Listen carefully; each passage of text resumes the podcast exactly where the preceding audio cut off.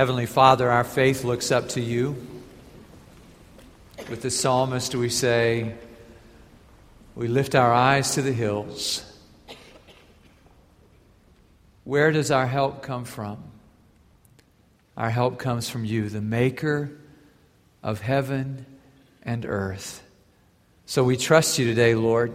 We trust you to do what we cannot do for ourselves, to work in this place, Lord, to bless the reading and preaching of your word and the decisions we make. But we know this, Lord. If anything good happens in these moments, it will be because you have worked and you alone will receive the glory. We pray in Jesus' name. Amen. God is good all the time. Our world is still looking for a hero. I think in some ways that's what the game this afternoon is about looking for a hero. Who is worthy of our emulation? Who could inspire us? I read this week, perhaps some of you did as well, the email that was making the rounds about Curtis the stock boy.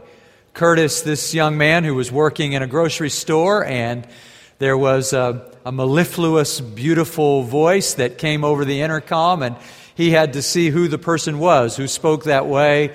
New employee there who was a supervisor, and before long, he invited this young woman out on a date, and she said, I can't go. And he said, Why? And she said, I have children. And he said, Well, I'll pay for the babysitter. And so they arranged a date. And then he showed up at her house, and the babysitter was sick. And she said, We just can't go. It's impossible. And he said, Well, it's not impossible. We'll just take the kids with us. And she said, Well, let, let me introduce you to my kids. And uh, a little girl, beautiful little girl, beautiful little boy. Uh, Down syndrome, paraplegic, many uh, physical needs. And this young man, Curtis the stock boy, loved that little boy and that little girl so much that not only did the date go well, but a year later they got married. And tonight, Curtis the stock boy is going to be a quarterback, Kurt Warner, who will be playing for the uh, Phoenix uh, Cardinals tonight. And he's just an example, I think, of one who is worthy of our emulation, one who who found a way with love to love. And if you uh, have read his story, you understand that love comes from the Heavenly Father who is working in his life. Now remain these three faith, hope, and love. And the greatest of these is love. So, where will we find a hero in this world? Well, in the book of Hebrews, chapter 11, there's a whole list of them. They're heroic and courageous for their faith, recognized for their great trust in a great God.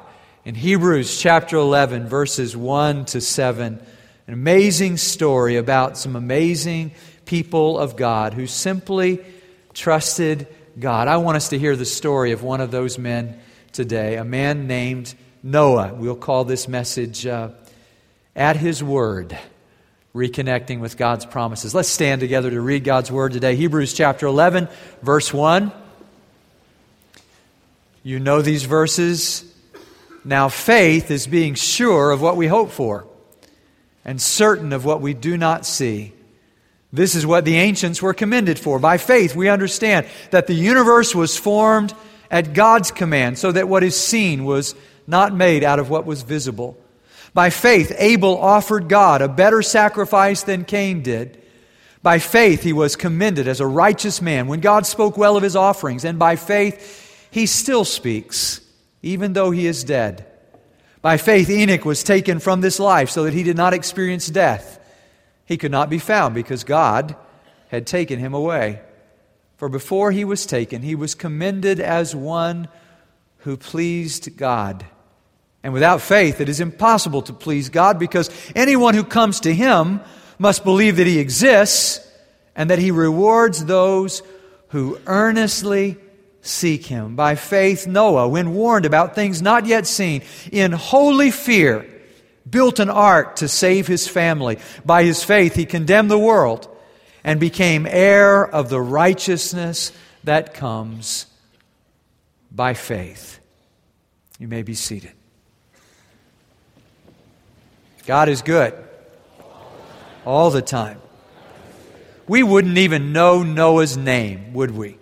We wouldn't even know who Noah was were it not for his trust in God. He would have been another of those myriad, nameless souls swept away in the flood, but for the fact that he trusted in God wholeheartedly. He took God at his word and he took his family with him. He took the world to task and he took home the prize with an heroic faith. He trusted God when not a single drop of rain had fallen. He built an ark and continued to build, though some have said he uh, inevitably faced ridicule. Perhaps you've heard Bill Cosby's old shtick about that and about the neighbors saying, What are you doing? I'm building an ark. What's an ark? He said, Well, it's, uh, it's a boat, and God told me to build it. Well, you mind getting it out of my driveway? And uh, there's a conversation that takes place. We read this week in some commentaries that it's likely that it took him over a hundred years to build that ark. He built it in faith, and all that time, every day, trusted in God to work in him. And what will you and I do in a world that is drowning in its own sinful choices? How do you and I make our way out of this world? How do we make our way in this world? We're in the world, but we're not of the world. Noah is our pioneer. He becomes our example because as he trusted God, we also can trust him. And the truth is, our God is trustworthy because the story of Noah is the story of God's remembering.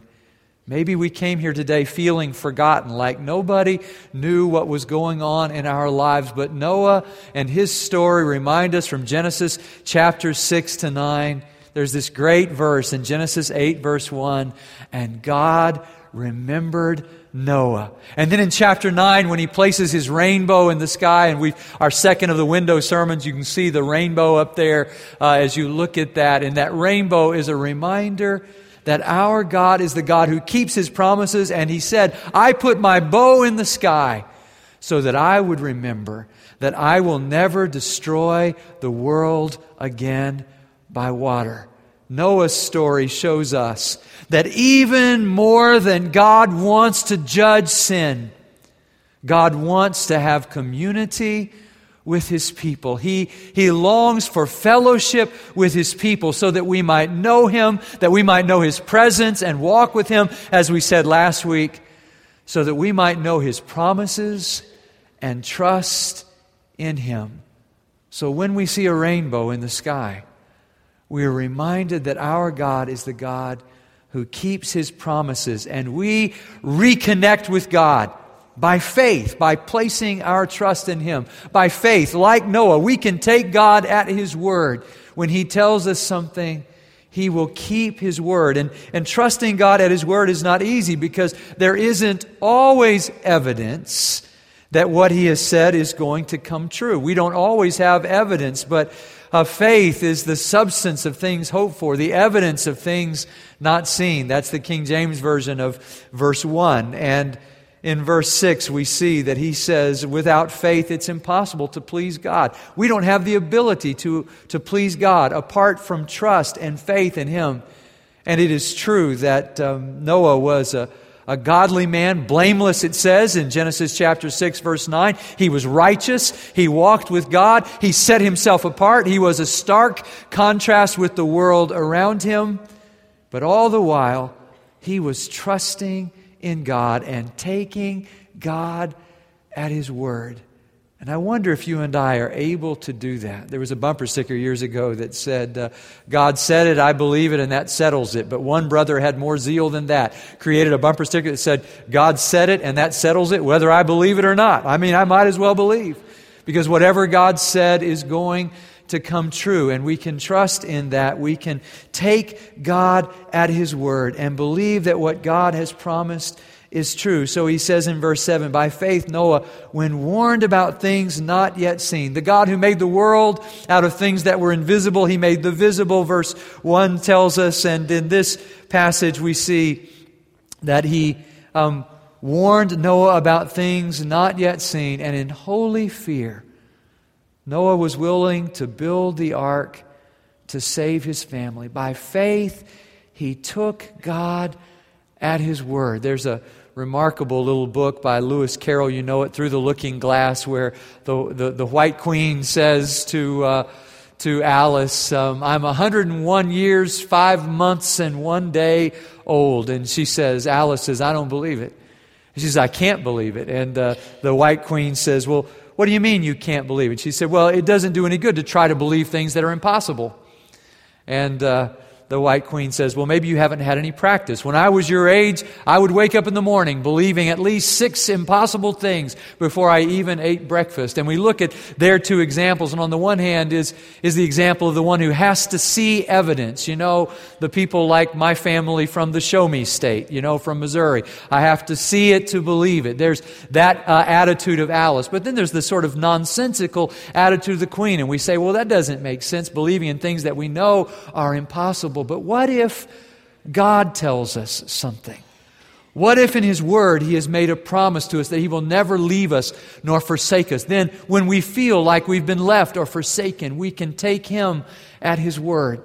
I remember last year one of our members was um, diagnosed with a very serious, potentially terminal illness. And I remember talking on the phone, and she said to me, God told me that this is not going to end in death.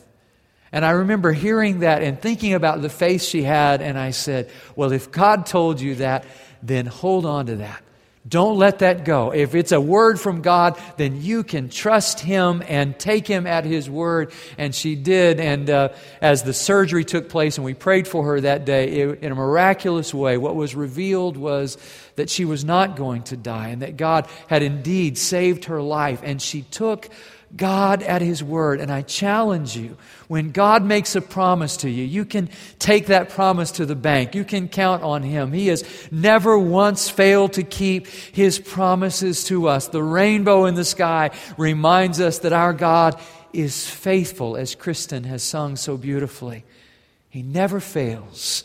Though we often fail him and sometimes we are faithless, he is always faithful. Not only do we take God at his word, but we take our families with us. In verse 7, it says, In holy fear, he built an ark. Why would he do that? Why would he build an ark? Because God told him to. Why else? Because that was the way his family was to be saved. The world was going to be flooded.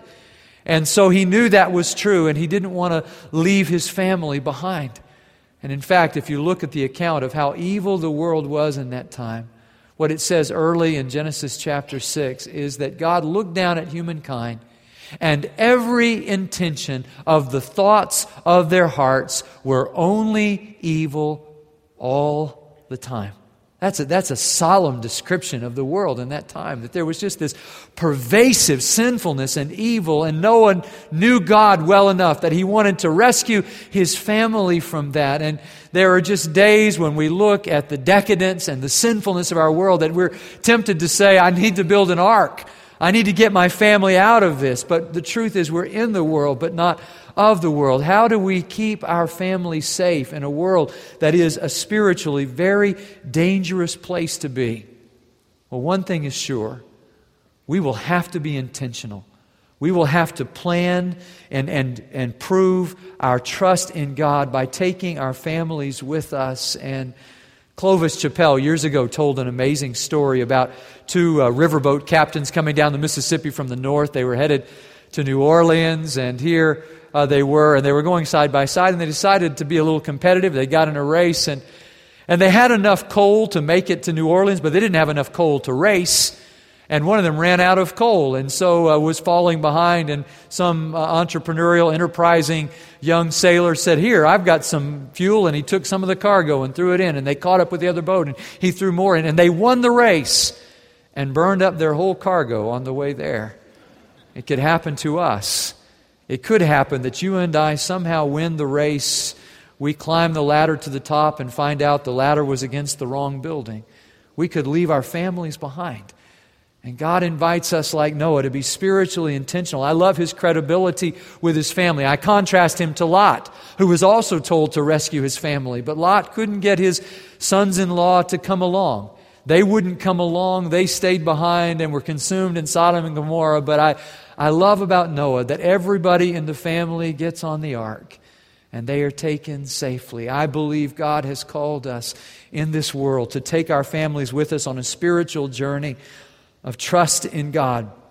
By faith, we take God at His word and we take our families with us. By faith, we take the world to task. Do you see it there in verse 7 where it says, By His faith, He condemned the world. That's an interesting statement, isn't it? It doesn't say that He condemned the world and, and uh, told them that they were all wrong, but it was His faith that convicted the world of its faithlessness. The world was an evil place. And I love about Noah, in spite of the humor of uh, Bill Cosby, who says there must have come a point when he said, God, I'm sick and tired of this stuff. I'm sick and tired of people making fun of me. I'm, I'm sick and tired of this. And in fact, what, what he discovered was that God, that God was with him and that he could trust God. And there are two great verses in Genesis Genesis chapter 6, verse 22, Genesis chapter 7, verse 5, and both of them say, Noah did everything God commanded him to do. Now that set him apart from the world around him because earlier we read in chapter 6 that the world was doing everything that God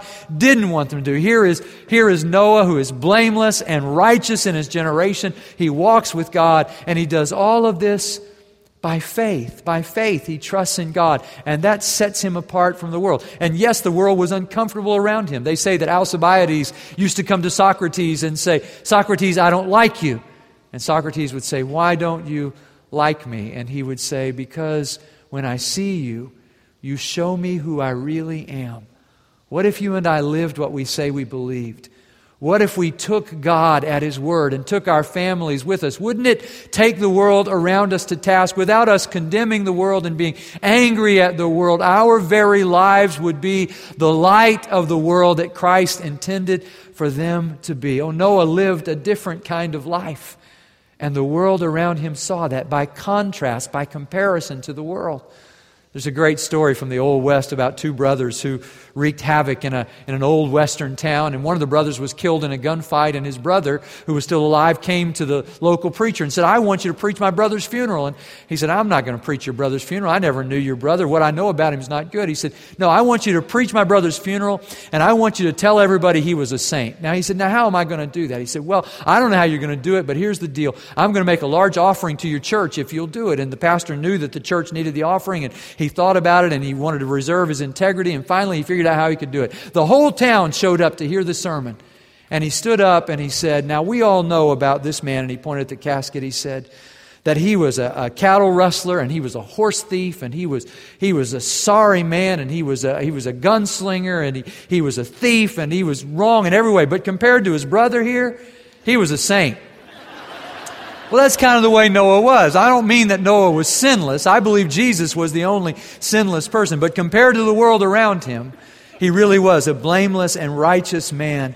And we take the world to task by living the way God calls us to. And one last thing I want you to see.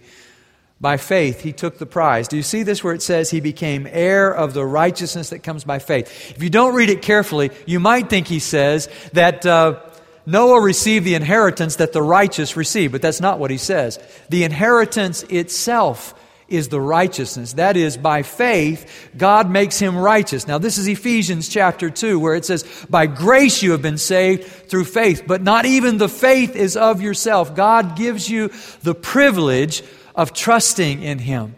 I saw a great quote this week by a, a, great man, Dag Hammarskjöld. He's been influential in some of your lives just through his writings, a Christian mystic, a Swedish diplomat. He was the second Secretary General of the United Nations. And years ago, he wrote about people like Noah and said the reason they were able to live a life not worried about the ridicule of the world around them is that they were granted a faith that needed no confirmation. Think about our world. Mostly what I see about Noah these days, I hate to say this, I see as I walk through the grocery store line on the tabloid magazines, they found the Ark of the Covenant there, somewhere in Turkey. They found the Ark of the Covenant. I remember as a young preacher, I was fascinated by that. I was just hoping sometime in my lifetime they'd find the remnants, the fragments of the wood that would show that the Ark was there. Why did I want to see that? Well, because that would prove it was all true. The Bible was true. And I have to say to you, as I've grown in my life, I'm no longer concerned about whether or not they find the Ark of the Covenant. I assume that it's true. But in my concern about seeing a sign, I don't want to become like That generation that Jesus said, an evil generation seeks a sign, they were always saying to Jesus, Show us a sign. We just need some proof. I read this week, Frederick Buechner said, uh, The things that really matter in this life can't be proven. And he's really right about that. And years ago, a young man named van der Plegh wrote a, a poem about this that helps us. He said about the rainbow God is the prism by whom the spectrum is formed and the seven colors of his love fall across my hands. Finding myself on Mount Ararat, I see in the sky the sign of the rainbow. Before me passes the archaeological expedition in search of Noah's Ark. But the sign, they do not see the sign. And I suppose it would be possible in this life to be so busy looking for proof of God's work in the world that we might miss the sign that He's already given us. So the next time you see a rainbow, remember this our faithful God remembers us, and we can trust Him because He is trustworthy, because He has never failed us before. He will never fail us in the future. And we can believe that this God will take us all the way safely home. Would you pray with me? Father, thank you for your presence in this place. Thank you for your people who come faithfully to sing your praises, to open your word, to be taught. Lord, I pray that the truth of Noah's life would not be lost on us, but it would take deep root in our hearts, and we would be like him, people of faith who trust in you when things seem to be impossible. God, help us, I pray, to trust you. I ask it in Jesus' name. Amen.